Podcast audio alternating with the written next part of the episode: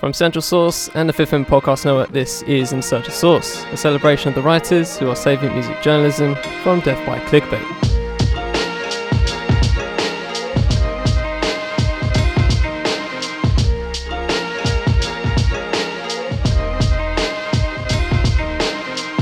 I am your host and overlord of this podcast, Charlie Taylor. Hello. I also edit this podcast, as you guys uh, know, unless you're day one, but welcome on that front. Uh, with me, I have uh, Mister Mickey Elbeck. How you doing? What up? I can't believe you just called yourself an overlord. Um, that is... Uh, that's improvise, improvise. Qu- improvise. Quite the, the Freudian uh, slip. Self-describing term. Self-report. Self-report. That's that's the most Charles thing that you've ever said about yourself. I'll say the most British thing you've ever said about yourself. I don't think He's any usually American would ever barely, call himself an overlord. Barely. He's usually in the background. Really into Lord of the Rings. He's usually in the background. He's gotta he's gotta let the people know. I get it. Uh, but anyway, I'm good. Um, yeah, I'm Mickey Hellerback again, writer for Central Sauce. Uh, promo about myself. I realized last time when I was listening, I didn't. Um, I don't think I've talked about my column that's kind of been the most exciting writing thing that I've been doing um, lately, which is called The Producer's Voice and is for Guap Magazine. Um, it's basically talking to producers and putting them as the artist in in their own right, really, uh, not as just the the producer behind the artist that they're producing for. Um, so presenting them that way, uh, giving a full kind of condensed breakdown of their their producer journey, and then talking to each of the producers about uh, three of the my favorite instrumentals done by them. Um, and we've got nine so far, and we're, I'm about to go into my tenth week doing it. Um, so definitely check it out again on Guap Mag, and it's called The Producer's Voice. Bang in, bang in. And hailing now from the East Coast, from the city of Boston, Boston. Mister Brandon Hill. How's Boston. It going? Yeah, Brandon Hill, uh, managing editor at Central Sauce. You can find me on Twitter at Hoopla Hill, and subscribe to that newsletter at the link in my bio. And I do have something to promote this time. Uh, I just wrote a featured artist profile on a Sudanese artist named Hoosh. Uh, I interviewed him about his album, Everything's Going to Be All Right, which is this really, really nice, like, acoustic uh, R and B hip-hop type album um, that really conceptualizes the idea of leaving home. Uh, which is one of the reasons the album obviously hit so strong for me. As Charlie said, I just recently moved to Boston. Um, so I you know, sort of interviewed him about the album, about the concepts of home. Uh, we had a great talk, and I broke it down in that piece. You can check it out on Central Sauce. That's what's up. And in a more serious intro, I'm Charlie Taylor. I am director of the fifth Element Podcast Network and editor of this podcast and several others, of which you can find in the full description for all six. For all six. And with that said, we shall hop into uh, what we've been listening to recently. Uh, back to Brandon. What you got? Uh, I'm gonna. I'm just gonna repeat what Tyler said last week. That Cautious Clay album is just fantastic, really fantastic. And I actually just got the record too, and I haven't spun it yet. Literally just got it shipped here today. Should have done an unboxing for you, but yeah. I mean, that album has just been on repeat for real. Uh huh. But you're not going to do uh, what Tyler did last week and give me credit for showing you the album? That's cool. I don't. I don't think you did. I think you. I think it was on my radar before you mentioned it. I, it's. It's. It's a few weeks now, so I don't remember. I the, uh... think that's a bit of a white lie, but that's okay. You can say you liked it on your own terms. But shouts Cautious Clay. Yeah, for real. For real. Uh, Mickey, what have you been spinning? Oh yeah. Well, we were talking about it a little bit, me and Charlie, in our group chat yesterday, but um. The second album by Dave uh, is is pretty fire, um, I think. Me and Charlie have a, a few little disagreements about w- some songs that I think are better than he thinks. But I think overall, as like a follow-up, especially to Psychodrama, um, I think he really delivers.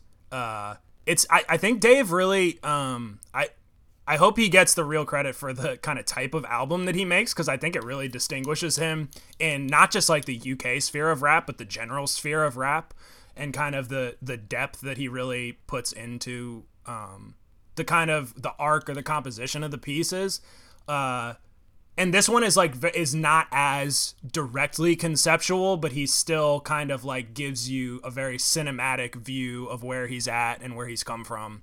and what he's kind of mentally processing. Um, but in more of like a, I, I was thinking about it just because um, I've been listening to a lot of Jay-Z lately too. Um, but it feels very much like where like Reasonable Doubt was Dave's Psychodrama, and like this second project feels, even though like volume two came in between, but very much feels like a little blueprinty, where it's like still very on some level, um, you know, coming from a place of like showing where a person is at, but not as directly like this is the full cr- direct, like I'm doing a scripted storyline thing, um, which obviously that's like a really insane comparison. But um, yeah, I, I, I fuck with the album a lot.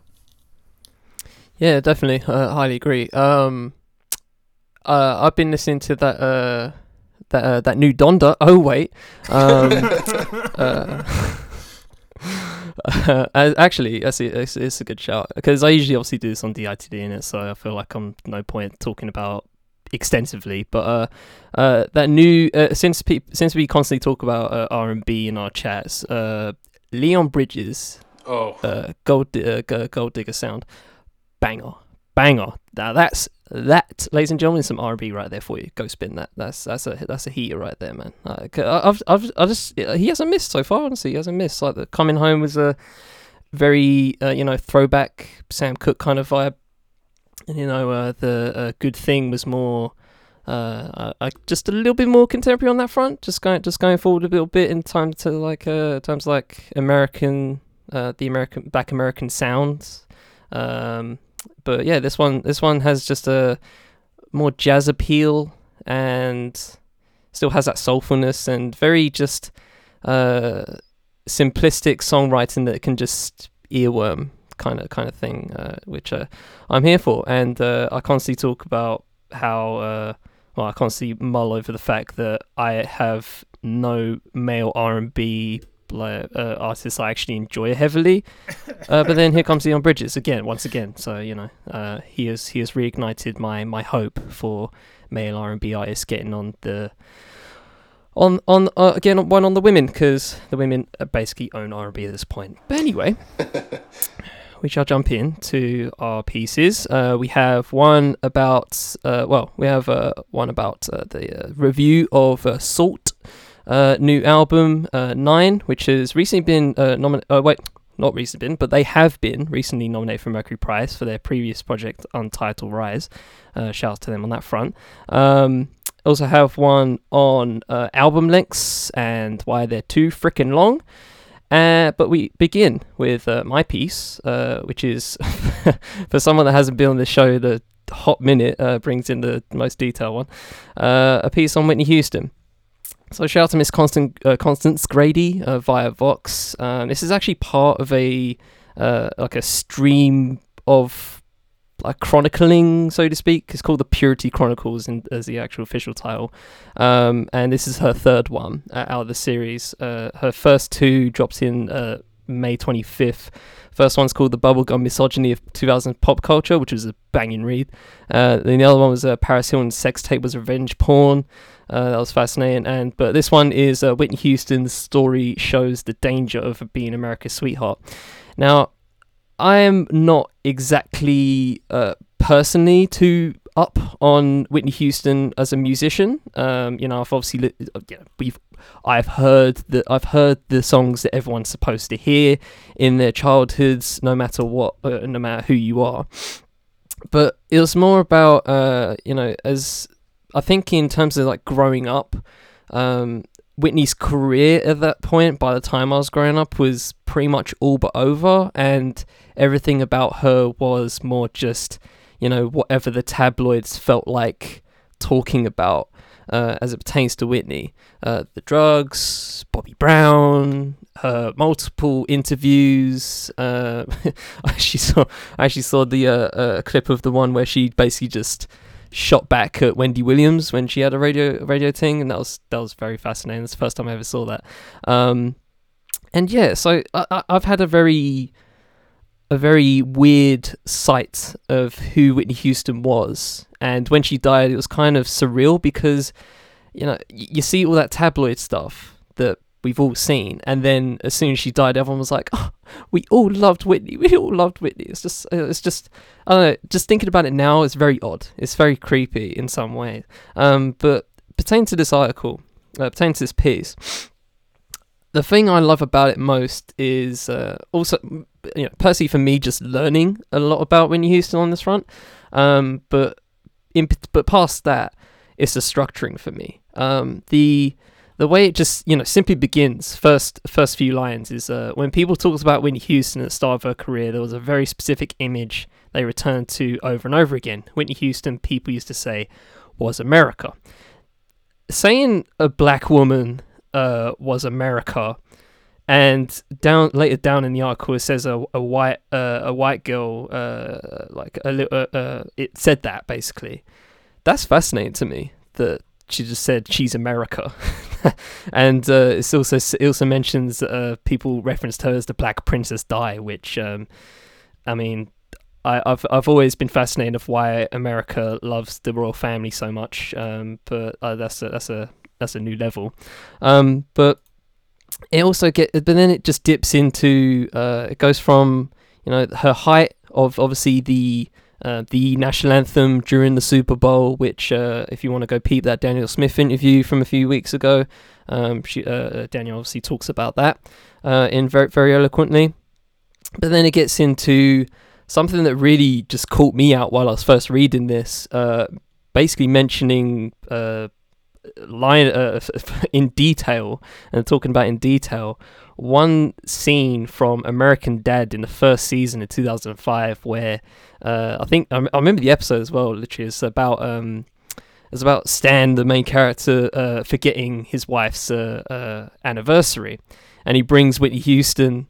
And at this point, obviously, it's the the, the drug addict Whitney Houston, the desperate addict Whitney Houston, and he basically says, you know, sing for crack, and she's like, I'm not going to do that. I'm Whitney Houston, um, but. Uh, that she actually does it as soon as she sees it. And, you know, I've seen that episode over and over again. It's a funny episode, but in this context it's completely depressing of uh, how at this point in the article America sees her as that. I feel like, you know, obviously if you don't feel American Dad is, you know, the perfect commentary on American culture, that's fine, but, you know, for the article's sake, that's what it is. um But then it gets actually, then, but then it starts going back, asking, uh, uh, talking about, uh, you know, her career, mid eight, mid eighties, uh, you know, g- coming up, the come up basically, and then it goes back to the dip. I just love the structuring of this piece uh, personally. It was very, it was a very roller coastery ride in how people talked about her, how there was some, you know, black people that didn't rate her, so. In, in a lot of in, in a lot of ways, at some point, uh, everybody had a chance. Uh, well, chance is a uh, is carrying a lot of weight there, but a chance to have a reason to not like Whitney Houston. When, in some ways, it's just, you know, she's just a singer, guys. just let just let the girl sing. She's a boss singer. She's one of the greatest vocalists of all time. Why won't we just let her, let her have that? But I love, I just love the structure of it personally, but also just obviously the overall commentary of uh, how Whitney uh, was brought up by America, loved by America, and as soon as she did one thing wrong, crumbled and basically just put T N T on all of her, on, on everything, and it just went downhill from there. So, yeah, that's my intro. Uh, thoughts, thoughts on this piece, guys? Yeah, I, I think the. The thing that really stuck out to me is the the cool thing kind of structurally that Grady doesn't leave out, um, which tends to get left out of this conversation. It's obviously a big critique on the, you know, over-intensified scrutiny from the media, but she doesn't just go at the kind of tabloid media of the nineties and the early two thousands. She goes in what we would consider like the legitimate media and the expectations that that media placed on her. And uh, I thought that was really noble and a very just like uh, holistic view of the situation. Um, it was also just based on kind of the the time we're in and the things that are kind of in front of our face as uh, what we're critiquing openly in the media now. Uh, it was impossible to not compare this kind of analysis of that to some of the more recent analysis of the Britney Spears situation. That's particularly, exactly, yeah. Uh, yeah, particularly uh, that kind of New York Times breakdown documentary that happened not too long ago that was on Hulu. I don't know if anyone saw it. Yeah. Um, but this was really interesting, right? Because there's some of the same kind of themes, uh, obviously, about that kind of o- over scrutinizing and having to be this kind of all American image that Britney Spears also had to kind of hold up herself to as well. But then obviously, Um, Constance Grady did an incredible job of putting on that second layer of America's relationship with race, um, and how that adds a whole other uh, other layer of scrutiny, as Charlie was kind of talking about, from both angles, because, you're, you know, as she said multiple times in multiple different ways, either she was not black enough or not white enough. Um, and yeah, I think uh, it was a really, really interesting piece to read. And I encourage everyone to read it, especially if you've just been paying attention to a lot of the, you know, kind of hindsight is twenty twenty, everybody looking back on the Britney Spears situation and critiquing it, um, to get this perspective as well. Uh, so you get a full, full understanding of what it, what it, it must have felt like for Whitney to get all of those similar levels of, of media critique from legit and tabloid, but then have the added element of really white supremacy. Yeah, yeah. And uh, it's really, you know, the first thing I wanted to bring in on is the way that they structured that structurally. Like, um, the piece starts with all these great, like, visual images of what Whitney did and why she was associated with America and being the American poster child. But then it goes on to show how, you know, she was only America's sweetheart so long as she neutralized her, and this is a direct quote, uh, so long as she neutralized her blackness within the public eye. And yep. As soon as she started struggling with addiction, she was no longer the poster girl that white America wanted to be, so they threw her out. Um, so at the time that she's the poster child, she becomes a great example of black exceptionalism, which is useful for saying, look, the system works. Uh, she worked hard, she did the things that she needed to do, and she made it to the top. The system works, right? Um, but that conveniently ignores the fact that she had to neutralize her blackness to work within the system. Um, and another direct quote here is, to her admirers, Houston's success represents an overdue vindication of that neglected American institution, the black middle class, said Time magazine in nineteen eighty-seven. Here is a morality play with a happy ending. Two strong, affectionate parents nurturing their talented daughter toward the showbiz dream of fame without pain. But then the article goes on to clarify that she literally had to hide that her parents were divorced and police her own body shape to avoid the idea of being seen as a welfare queen, um, which is a term that was coined during the Reagan administration to uh, enforce crackdowns on government aid programs. Right, and the the with the um, the implication being that it, it strictly defined by race, there was a group of people taking advantage of the government, and that they are coming for your money, and that that is in the music industry something that Whitney Houston had to actively avoid just because of her race. Uh, yeah, and also another you know angle to that. Um, There uh, is also mention of her bisexuality and how she had to basically kill off her relationship uh, uh, ba- as her career was just about to kick off, and that kind of that side of it made me just made me think about uh, you know recently uh, Lil Nas X obviously dropped that recent video of Jack Harlow, and I was just like, man, what what would have Whitney been able to do if she had like even even a you know just a the social media platform that obviously every artist has nowadays, you know what I mean? And and just the and just a different way of how we're trying to see things and how we're trying to, uh, in specifically in this case, um, you know, trying to stop ourselves societally from uh, policing uh, women, black women, uh, bisexual anything,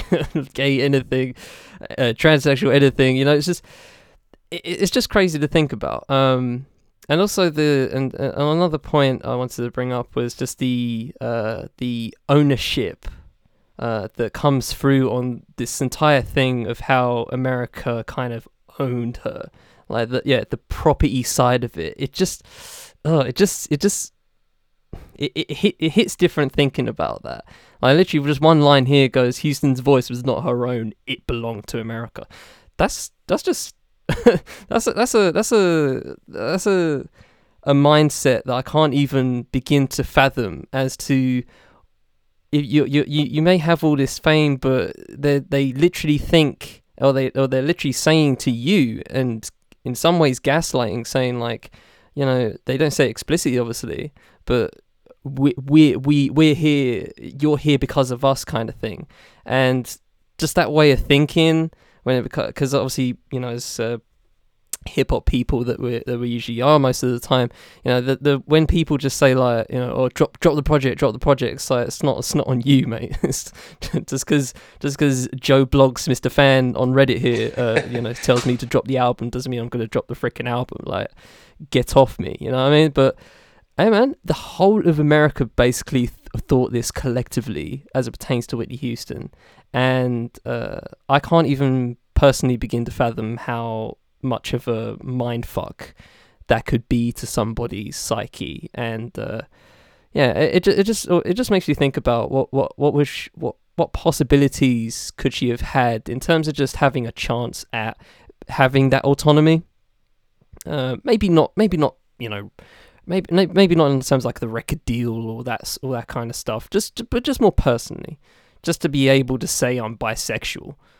Which she, which, which she was like. That's just having that ability is freeing in some way. But I, I just, I, I just find that fascinating, especially comparing it to, like you were talking about, Mickey, of where we're at uh, now societally. I always think about the the continually. I feel like it always gets kind of it's, it sits in the back of my mind is the Elliot Wilson and Beat Out interview of Will Smith, where he talks about how when he was coming up. Um, in the Fresh Prince days, you wanted to kind of like maintain this kind of mystery about yourself, and you wanted to present as this image and this character. But then in the age of social media, because of that autonomy and agency that is provided, actually what kind of sells you is you showing your authentic self.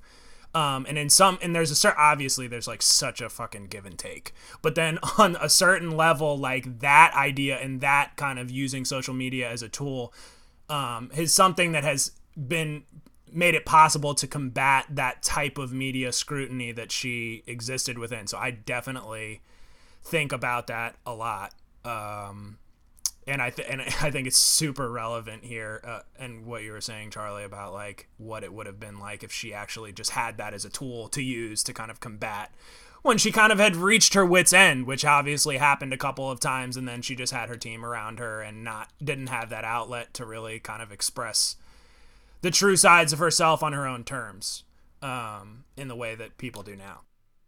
Well, and there's even there's even something about the completeness of the media scrutiny that plays into it too. As Charlie said, like this was not just like an isolated, you know, section of media that was like believing that America had this sort of ownership over Whitney Houston. Uh, it was it was all media. It was a collective feeling and a collective opinion.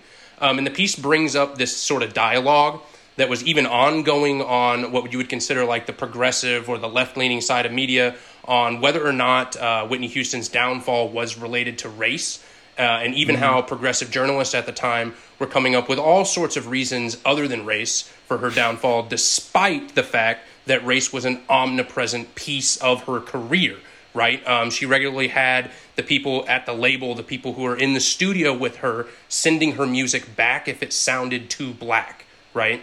So when she starts to sort of like unravel um, what her public image is, you know, it's inherently tied to that. Um, and even at the time, right, like those progressive or journalists were missing the whole point of that, because that's how strong this collective representation of Whitney Houston as America was. Yeah, man. Um, and uh, j- j- and just as a final thought, something I just clocked here um, that I didn't even... Uh, I didn't even clock until until now, but uh, is this bit about in two thousand nine she sat down with Oprah for a comeback interview, and uh, you know, and obviously at this point she had a rehab and divorced Bobby Brown, and it says here uh, she was ready to apologize to the country. For what? Like, what the fuck? fuck? Like, you know what I mean? It's just, oh, it's like, ap- apologize to you. Oh, yeah, yeah, yeah, you guys need an apology. We need an apology. How dare you, Whitney? How dare you? Like, oh, it's, it's so, yeah, it, it's, it, it's, the whole thing's distasteful, and, uh, but in some ways it's good that we're having this conversation, and someone like Constance Grady is documenting this kind of thing and having this, uh, it, it just, uh, it just, it amplifies the importance of recontextualizing somebody. Um, you know, there's a lot. There's a lot of that going on at this at this point in time, and I feel like something like this is super important to uh, to hail um, for someone that obviously has been past for uh, over a decade now, uh, or yeah, nearly a decade now, and uh, you know, and she has she had a whole life of uh, basically be either being told what to be, uh, or just basically being gaslighted into whatever direction they they they, they thought, uh, regardless if it was American society or, you know, her quote unquote team. Um, so yeah, man, this is highly important in terms of just uh, the overall, uh, you know, in a ju- journalism sense, you know, recontextualizing history and, uh, and in this case, somebody's life and career. So shout out to Constance Grady on that front. Superb piece. And, uh, yeah, if you guys want some extra homework, go peep that, uh, go peep that, uh, two thousands, uh, that two thousands piece. Cause, uh, I keep saying to myself, uh, the two thousands was fucking weird. And yeah, that really, uh, that piece in particular really, uh, really amplifies that.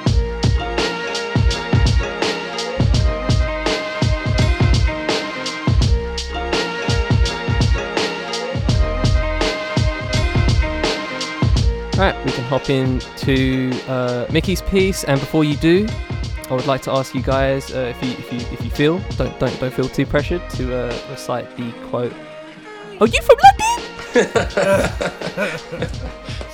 I'm not gonna do that. Um, but on the, but on the note of what Charlie was saying uh, about kind of the early two thousands being weird, I think, and or, you know, having layers of trauma built into them, I think this album is a representation of kind of the the weird off-kilterness and layers of trauma built into the now. Um, and so, yeah, this is a review of the latest album by the British kind of collective or group SAULT, uh, entitled Nine, and the review is on Pitchfork and done by uh, Tarisai Ngangura. I uh, hope that I, I am uh, pronouncing that right. Uh, and it is really, um, we well, firstly, we were talking about kind of the cohesion and the build of albums that we've liked. Um, and I think this, to me, of the albums that I've listened to this year and really end up going back to, it has the most, maybe not the, of the most cohesive kind of front to back feels for me. And it makes it a really easy listen.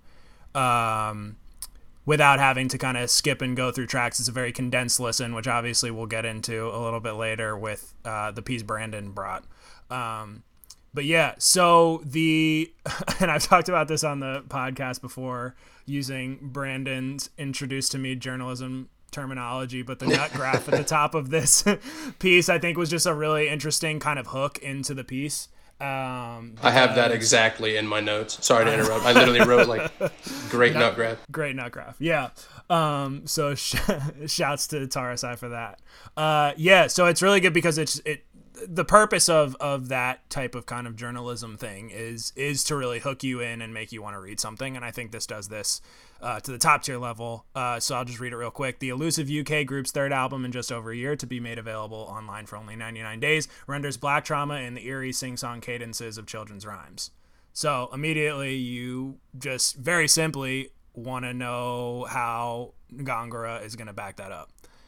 Um, so it's, yeah, it's just... Uh, in the opening paragraph, she she compares the British collective and group SAULT's latest album to the bright delivery, yet dark undertones of London Bridge, the song, as well as the Brothers Grimm's fables, which were dark stories eventually sanitized for children's ears. She closes with the sentence, on Nine, the elusive British group SAULT channel childhood rhymes, not just their repetitive, earwormy melodies, but also their ominous undertones into songs with a deceptively simple air that are laden with grief. She then continues to further explore this happy, sad, or pretty sad dichotomy as a through line throughout the piece.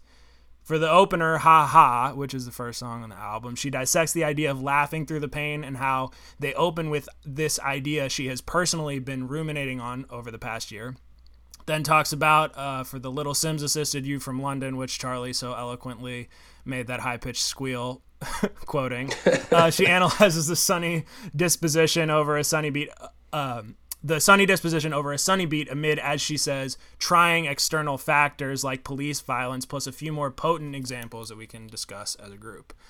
Uh, then Ngangura closes by mentioning uh, a, a quick-spoken interlude amidst, amidst this closing gospel song, Light in Your Hands, where the man on the track speaks of becoming aware of his childhood anxiety, then closes with these two sentences as a clear button to the piece. Um, she says, the song specific specifics are hyper-local but zoom out of London, and these narrators and their lives weave themselves into the fabrics of black stories across the globe. In Salt's music, trauma takes on the repetitive cadence of a children's rhyme, and to know it is to laugh through it, which I thought was really potent and a great way to kind of, again, use that dichotomy as a through line and bring it back at the end to cement it.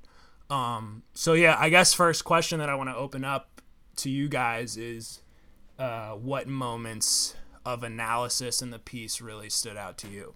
Uh, for me personally, I think the, uh, the Brothers Grimm, um, uh, uh, link is very fascinating. I actually didn't really think about that until I peed the piece, and obviously I listened to the project beforehand. Um, yeah, the, the, cause I mean, I, I don't know if you guys have, like, looked into... I, I did this, like, way back, like, a few years ago, just, just for kicks, because, like, you, you hear... You, you, you read the, you know, the Brothers Grimm uh, book uh, books and, um, you know, and, and just n- any nursery uh, story, children's story, uh, uh, mo- most of them, they have some really just, like, just, just a... terrible, just not for children stuff, and it does, it does, it does make me, it it just does, it, it does make me think about just how the hell someone just took this thing that really isn't for children, but they just made it for children. Uh, obviously, uh, uh, uh, uh you know, Disney just jacked a lot of it with, you know, Cinderella, Rapunzel, uh, uh, Sleeping Beauty, you know, stuff like that. Um, but it it it, it always it always fascinates me of uh, the origins of how these children books uh, and the and, and now, you know, films, and, you know, as the as the film industry is going to go at this point, probably just live action uh, versions of these films. Um, how they just all started in the most dingy of places and darkest of places, but now they're just bright and colourful. It's fascinating.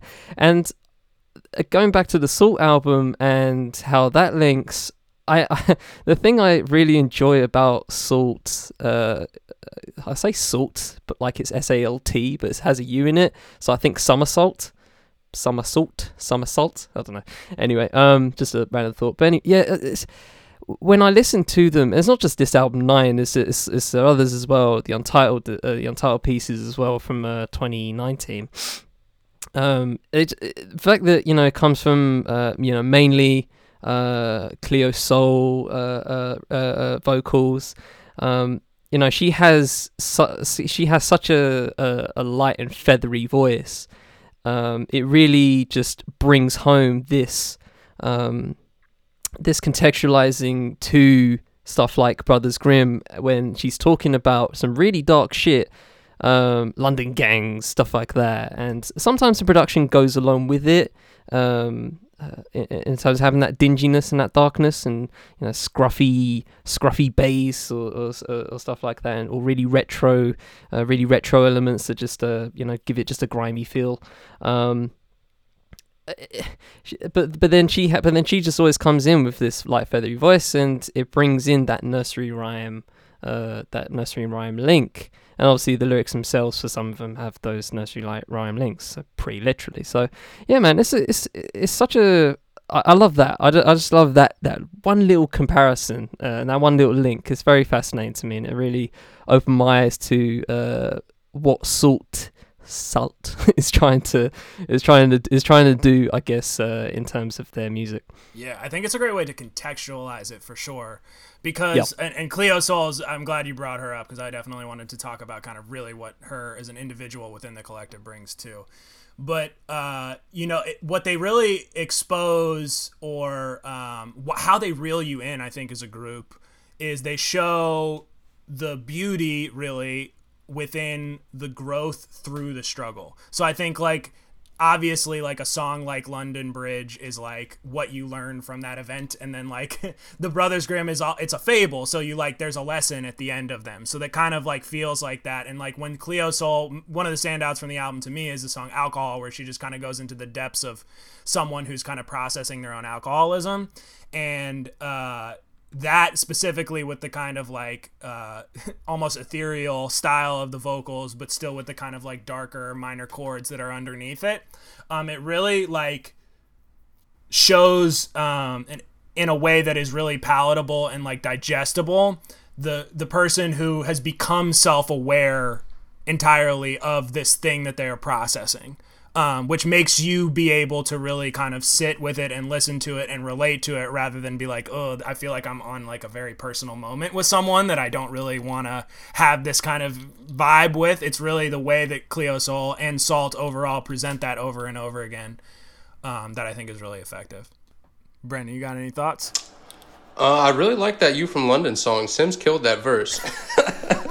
No, I uh, I have not digested this album quite as much as the two of you, um, like we mentioned, you know, before the podcast. But I do, you know, like you say with that Brothers Grimm reference, you see that in the Simz verse a lot. Like, the song has an air of comedy to it, right? It's, it's um, you know, the, the one voice keeps coming in like, oh, you from London? Like, and they're... Um, and the ha-ha at the beginning. Like yeah, and they're, they're trying to get... T- trying to get across like that comedic aspect, but at the same time, like Sim's verse is not funny. Like, you know, she's rapping about very serious stuff that is associated with London, um, and it's sort of juxtaposed by that voice who's coming in with sort of the the funny stereotypical stuff about London. Um, yep. And that's really where, you know, the Brothers Grimm aspect comes into it, because you have this sort of um, you know, comical, like Disney-fied version of the fairy tale, and then you have the really raw version of the fairy tale. And, you know, one of those two presents an actual lesson. Um, and I think it's, you know, it's interesting how you tend to lose the lesson the more that you brighten things and make them friendly and um, colorful. Yeah. So I wanted to bring this up as a thing that this piece made me think of. Um, I don't know if either of you have seen this interview, um, but there was... around the time of like Dirty Sprite two, Future was interviewed, because I think it was like kind of after March Madness where he really started to get known.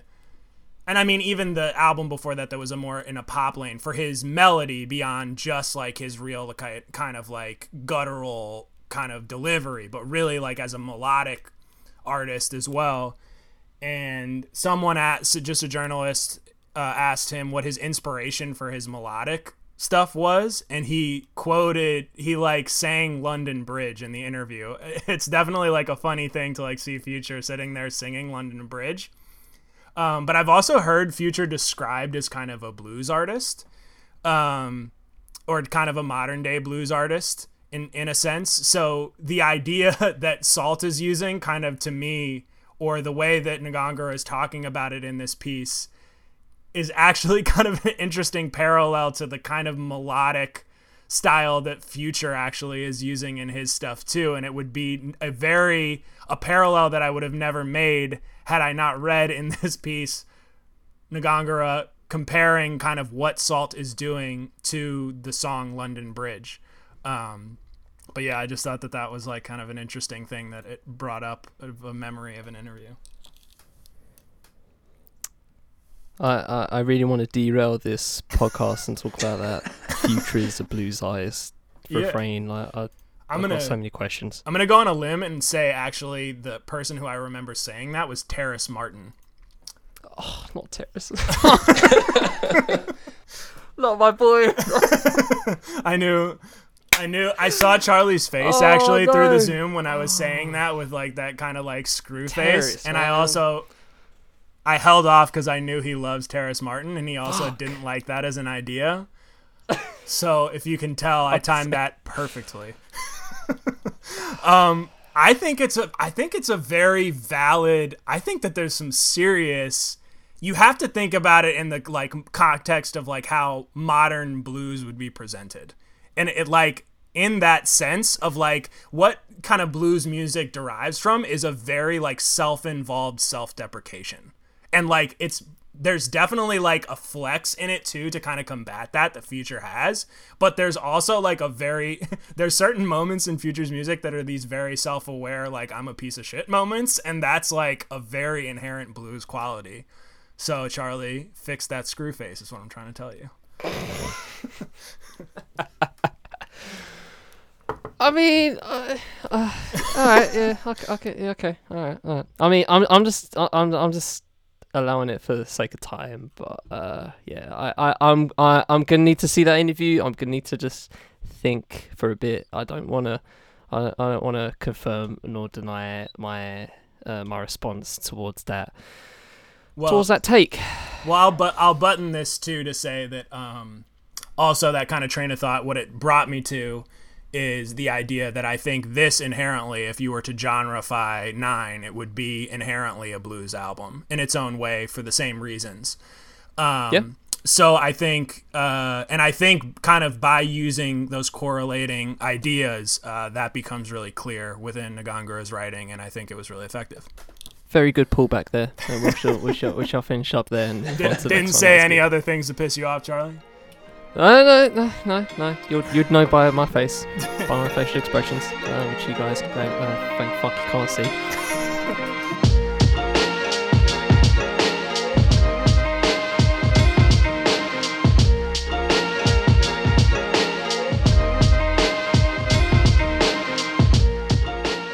All right, Brandon, let's get chatting. All right. My piece I brought, I gotta scroll down on my notes, is Albums Are Getting Too Long by Jessica McKinney for Complex. Um, so this, I thought, would be a great piece to sort of have just more of an open conversation around the topic. Um, just a couple of the main points that are mentioned in the piece. Uh, the week of June twenty-eighth, three out of the top five albums on the Billboard two hundred had a duration of fifty minutes or more.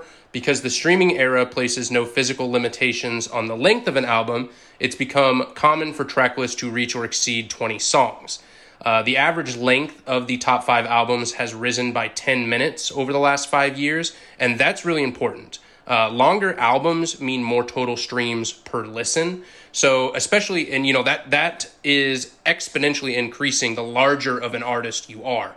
Um, which is why I think that you see this commonly happening. You know, the artists that are mentioned repeatedly that come up here with these long albums are uh, artists like Drake and artists like Migos. Um, you know, these are artists who are going to guarantee, you know, X number of people listen to the entire album at least once. Um, so if you have, you know, ten songs on an album as compared to twenty songs on an album, you know, uh, extrapolated across a million listeners, you know, you literally just double your streams just by adding more music to the album. Uh, so when we talk about this, especially with with how these these albums are ranking on the Billboard charts, um, it's really that's what's driving the length of these albums, um, is that these larger artists know they can get higher chart placements simply by putting more songs on an album.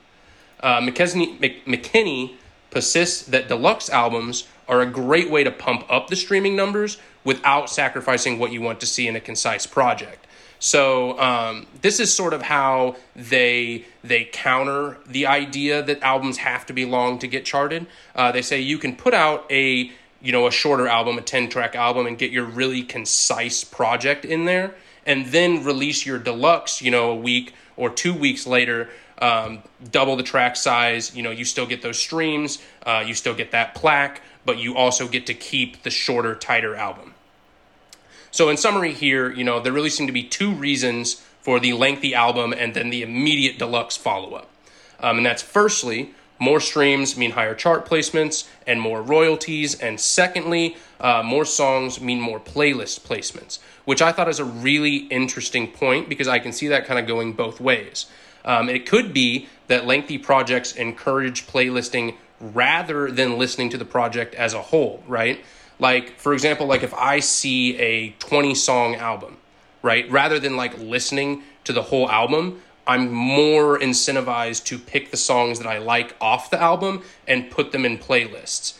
Uh, and one way that I kind of think about this, if I want to bring a personal example to it, is how I would compare my listening habits of Tyler the Creator, right? So Igor compared to Call Me If You Get Lost. Um, similarly, like long, very conceptual, like world building albums. Uh, but when it comes to Igor, I hardly playlisted any of Igor. When I listen to Igor, I mostly listen to it all the way through. Call Me If You Get Lost, however, you know, I pull several songs out of there to playlist more than I listen to Call Me If You Get Lost all the way through. Um, so that just, I thought that was an interesting example of sort of how those dynamics work. And I see Mickey smiling, and I know he wants to say something, so I'm just going to go ahead and uh, toss it off to Mickey here.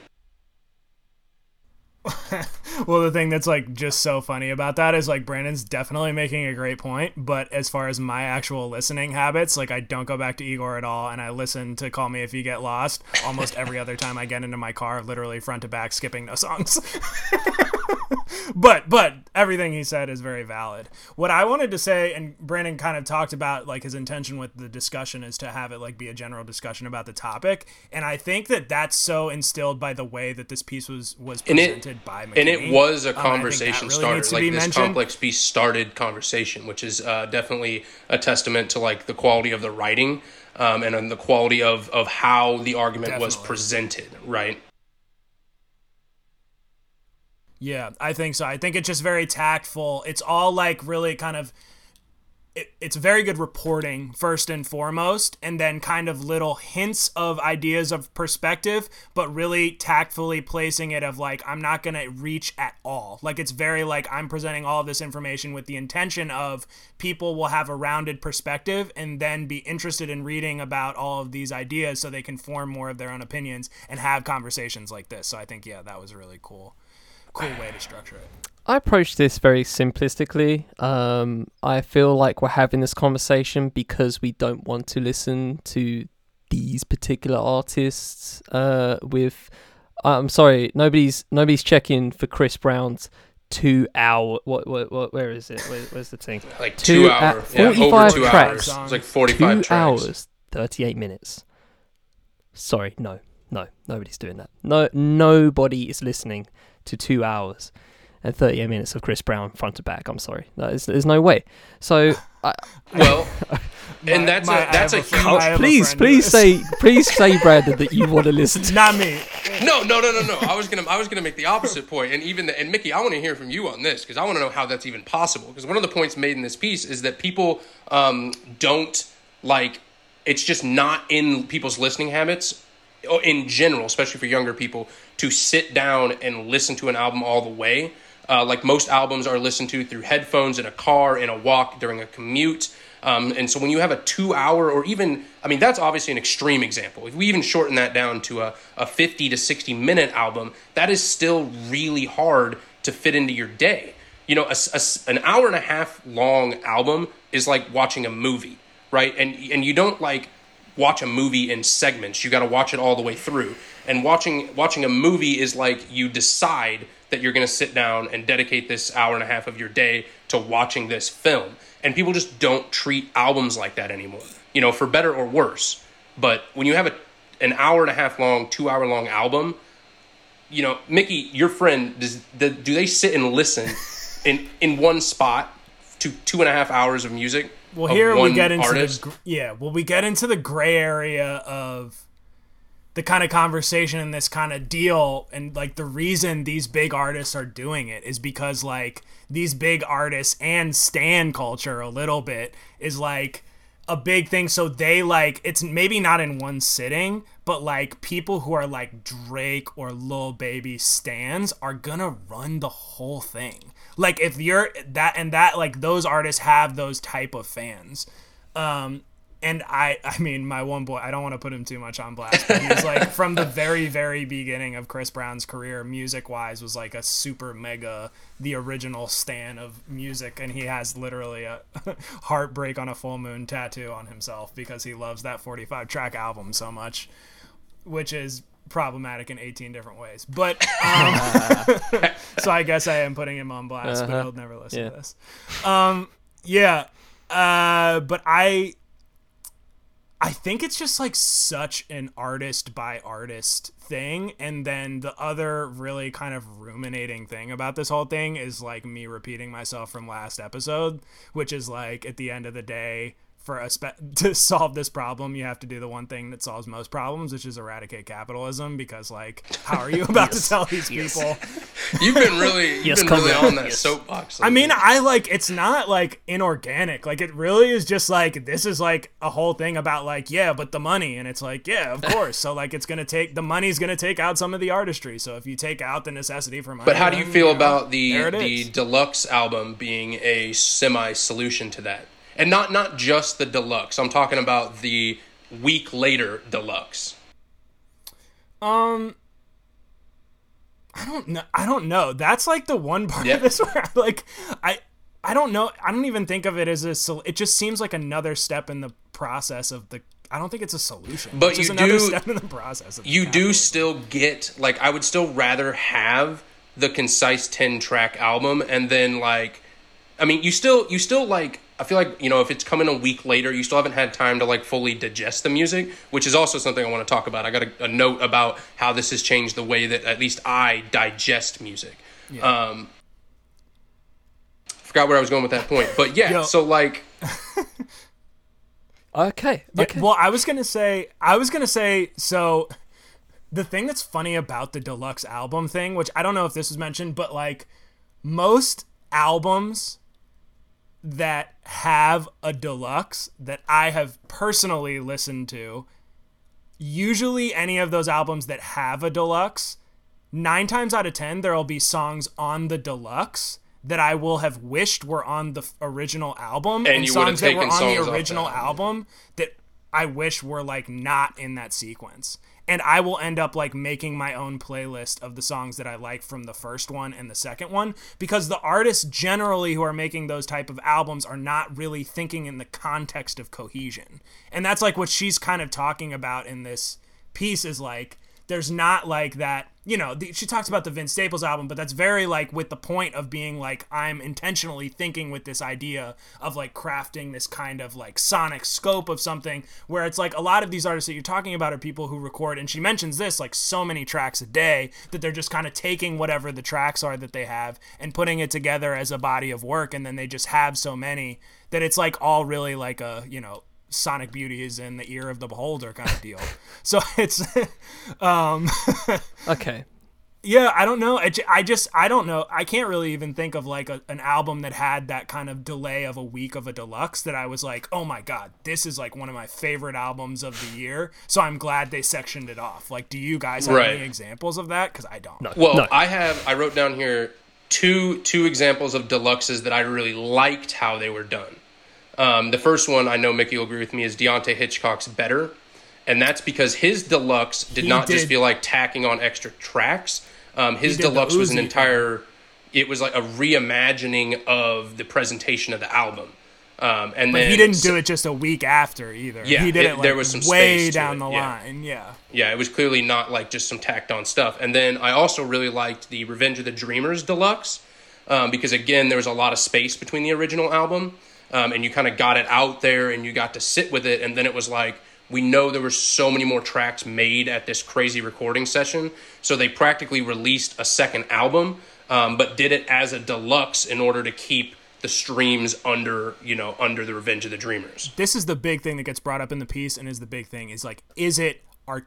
It's just like eradicate capitalism again, but it's like, is it artistically tactful or is it financially tactful? And almost every time it's effective when it's artistically tactful. Like that Deontay Hitchcock second thing, second album was like very incredibly, he literally set it up. So he arranged the kind of deluxe and what was original into two separate bodies of work with their own arc and theme.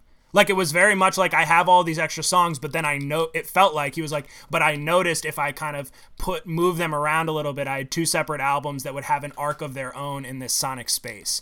And like, that is not what we're talking about with all of those other ones where it's really like, you know, we have this set of songs that we're putting all together based on like all of this plethora of songs that we've recorded over whatever, six months. And then we're just putting out the rest of them because we want to boost our streams. Okay. I've held I've held in so many points. Okay, for, I'm bursting. That was the um, okay of someone who was about, about to go off. Um, so, first of all, uh, Mickey, you fool! Those are not Drake and Lil Baby stands. th- th- those are the those are the streaming farms uh, that, that that are buried inside uh, Bitcoin mining warehouses. Do you not know? Do you not know? But, no, that's me putting on my tinfoil hat. I'm, f- um, I'm about to fall asleep in the middle of the podcast. For the listeners who couldn't see, the actual tinfoil hat that Charlie conveniently had sitting on his desk. Now, whether that was a prop intended for use in this podcast or something he just no, has there no, for some it's, reason. It's, it's, it's a receipt from someone I bought recently. I just I just had it sitting on my te- desk, so I'll, just, I'll, I'll use it for a prop. Um, secondly, uh, you mentioned like how people listen, and obviously the article does that a little bit in terms of how people listen, and I do find that interesting. Uh, I actually didn't, I actually never really thought about that angle.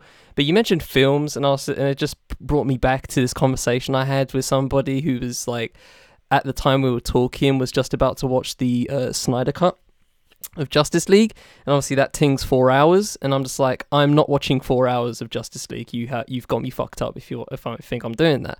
But he gave he he gave the point as if because uh, uh, it's weird, isn't it? Because we watch T V shows, and they're you know let's just say for example ten episodes. That's an hour show. That's gonna be ten hours of your day gone, right? And we'll happily binge that. But when I but when you give me something like Justice League, which is four hours.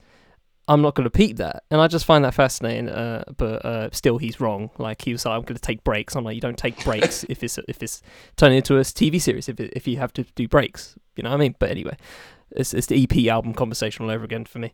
Um, but even even like uh, zooming out a little bit, you know, I listen. I recently listened to all of L L Cool J's music, right, for D I T D, and like his albums during the two thousands were excruciatingly long. Like, Goat yeah. Goat was seventy-something minutes. Exit thirteen was, like, she over seventy... Over, yeah, over seventy minutes. Like, it it, it, it beggars belief. So, uh, was that... In comparing that, was that a matter of, like, people just didn't want to tell L L Cool J no? Nobody wants seventy minutes of that? But I say that, but if, uh, I think Goat went, like, number one or some shit. So, you know, who am I to say? Um... and generally positive reviews, so again, who am I to say? But yeah, there's well, that. if that if that was if that was after the point they started counting streaming towards Billboard chart numbers, the length is literally just if you know people are going to listen to it, before. There is literally like no incentive to not just pile tracks right, on right, it. Exactly. So and that was, if that you was know people are going to listen to it regardless. Yeah, that, that, that was two thousand. So yeah, that was that was that was, that was long before. But um, yeah. But even with that said, comparing with that, I just see it as someone just didn't tell L L no. But with this and everything coming round, with everything, with the whole ecosystem of what it is, it's it's kind of like a, it's kind of like an open secret where we ju- where it's you you guys know what's going on, we know what's going on, let's just live with it. And I don't want to live with it. I don't want I don't want to live with it. In you know go, go, going on Mickey's going to eradicate capitalism. Yeah, go, going on Mickey, going on Mickey's point. You know, uh, welcome welcome to In Search of Turnip. You know what I mean? This is. You know what I'm saying, like it's just, I'm in such a vodka right now uh, th- thinking about this shit. It's it's yeah. it's, it's, it's stupid. So you know, I'm not listening. I'm again. Uh, what I was first saying, I'm not listening to two hours of Chris Brown. I'm not listening to Srem Life Free. Like you've got me fucked up. But then again, you have the you have the playlist ecosystem, which we all, we're obviously all aware of, and that's just a matter of you know people just picking out songs, usually the, just the, the ones that have been listened to uh, the most, and they just slap that onto a playlist, and then obviously that. That you know triples and double uh, triple uh, triples and quadruples, but um even with um something really recently, and I'll go back to what Mickey said when talking about Dave. Right, I was I remember I was well I was listening to it on Friday, uh, Friday afternoon, and um and obviously the streams have updated since, but around that time it was really fascinating because obviously it was the first. fifteen hours of it being of being out, whatever, just over twelve hours, and obviously you know Clash was obviously is obviously the biggest one because you know that was the single, right? But everything else was relatively uh, it, the, the lower it, the lower you went in the track list, the less listens there were, and I found that very fascinating. But then obviously that may have just been I don't know, uh, yeah, I don't know. But coming to now, I'm looking at it now just just to make the point. It just it just gets a little bit lower every time. Like, it's, you know, the first few tracks are at a million, you know, ish, uh, and then and it obviously based on features as well, because uh, System with WizKids uh, at one million, and then Three Rivers, which is a hard track, is at seven hundred thousand. Interesting. And then the last track is just over half a million. So it do, it does come to... It is interesting thinking about people's listening habits now and comparing it to all of this. And I'm kind of wondering where's the... Where's the correlation here? Because clearly people are not into long albums. They're listening to a few tracks. I know people that literally listen to thirty seconds of a track and then skip it if they don't like it, and they consider that listening to the album. And I want to slap them every time they do that. Right? Yeah. but, yeah. but, you know, just getting to the, just finishing that point, how does that correlate? I, I, I really don't understand why people are doing these twenty album tr- uh, things that are, don't, I don't really care how how long they are, whether they're forty minutes or sixty, it's still twenty tracks. I'm going to listen to that Little Simz album, that's nineteen tracks. Her first album was ten. So, and, and you know, obviously that's that's my sentiment uh, sentimentality, I'd, I, I'm going to listen to that, because I'm a Little Simz fan here, but I just find that fascinating of how overall people really don't listen to music front to back like that. Yeah. But there's, well, but there's so many well, it comes uh, I have a I have a I have a theory. Well, I don't know about a theory. So just a, again, I felt a lot of correlations, funny enough, between this piece and breaking this down to that R and B piece that we brought last time. And it's the idea of like, and this like goes in the sphere of capitalism, but like the the label idea of capitalism, of what that is.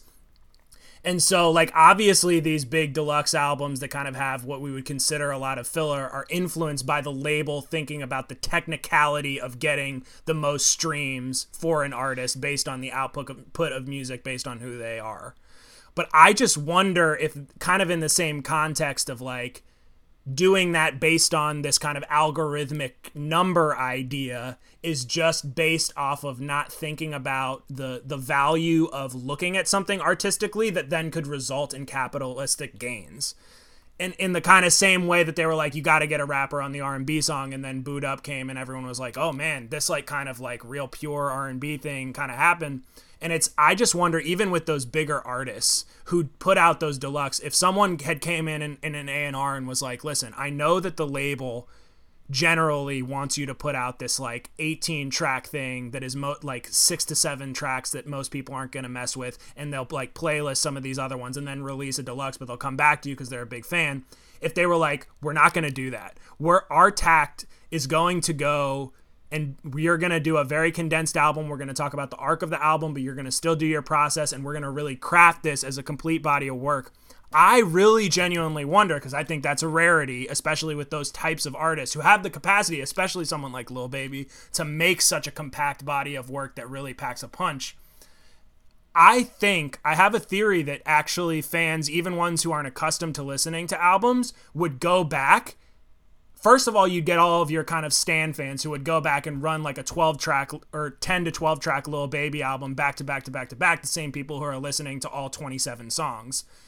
And you'd also get the people who are kind of like us who would go in and would love to listen to a really well condensed, crafted twelve track Lil Baby album. And I just really wonder at the end of the day if that actually doesn't result in well, higher capitalism. I think it even comes down to money when it comes to the consumer, right? And the way that streaming versus physical has changed the way that consumers consume music. If I have to drop six dollars, ten dollars on a C D, I'm going to listen to the C D, and I'm going to listen to that C D multiple times, right? If there's not much loss in me go, yeah. skipping through tracks on an album or going to another album, right? Like, I'm only paying one subscription fee no matter how many albums I listen yep. to. So, you know, I'll, I'll, you know, people are more more likely to like run through yep. that. Um, there's a great quote from the article that I wanted to read on that topic too, where she said, or where uh, McKinney says, "Gone are the days of buying a couple albums at the record store and listening to them repeatedly yep. for months. Today, fans have access to dozens of new albums every yep. Friday, so it can become increasingly tiresome to shuffle through twenty-song albums each music cycle." So it's not even just about, you know, the cost to the consumer of listening to new music, um, but it's also about the how much music is being put out, um, because that music can be put out more in bulk yep. now. You know, it's not confined to how much you can fit on that physical record, right? You can just put twenty songs on a on a streaming thing. And something I've noticed about, you know, how that's affected my consumption of music um, is that even even like my favorite songs, right?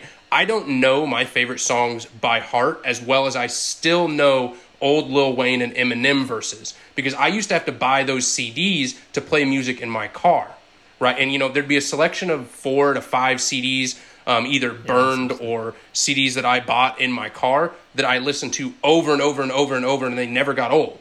And I know so many of those verses by heart in a way that I still don't know some of my favorite songs now. Sure. Maybe that's, that really like combats what I said, is like, maybe the real reason I think that that my whole theory is plausible is because I have the nostalgia for that kind of like mm-hmm. feeling mm-hmm. entirely at the end of the day, where it's like, people are just, it's the access is too much. Mm-hmm. It's like, there's not that people are just not going to think about music in that same way that I kind of grew up kind of, you know, being intrigued by music itself, um, which, you know, is like sad, but also makes me sound old. And on that, on that, and on that note, uh, on on the old on the old geezer, uh, we shall we shall we shall leave it there. Uh, that was that was good. I, I, I sh- we, we could we could easily go another twenty minutes on, on that whole conversation. That's uh, that honestly makes me just ugh, just the whole, that's just the whole thing. Uh, but yeah, we'll finish up there and uh, recap uh, the pieces that we have talked about on this episode. So first of all, we started with mine, which was Whitney Houston, American Girl, by Constance Grady for Vox. And we will hop into SAULT nine review, seven point eight by the way, uh, on, on Pitchfork uh, by Tarisai Ngangura. Ah, bottled it, Ngangura. And lastly, Complex Albums Are Definitely Getting Too Long. I added the word definitely, by Jessica McKinney. And with that said, we shall finish there. Uh, what do you guys do for the for the side bit? Uh, you, uh, for articles, how, how do you guys say it? Because you two specifically always say it. Like, Brandon, yeah, do your, go on, go Brandon, on, Brandon, do go, your on thing. go on, you can do it. Independent writers or readers who are reading and following independent writers. Uh, we like to cover a broad range of writers and publications on this podcast. I know it uh, may not seem like that because we did Vox, Pitchfork, and Complex on this episode. But in general, we, we, we like to branch out, uh, and we know that it's hard to see things. You know, it's hard to find things a lot of times for these smaller writers. Uh, so send us your stuff, or send us stuff that you've been reading that you think is good. Uh, we may discuss it, we may not, but we will read it. So... Let us hey, know. Man, you, you guys do this for life. I did it for fun, so that's my excuse. Alright, we'll leave it there. Thanks to Mickey. Thanks to Brandon. Uh, this has been In Search of Sauce. What is the sauce? It doesn't concern you. Everywhere, have a good whenever. We'll see you next time. Take it easy. Peace. Ladies and gentlemen.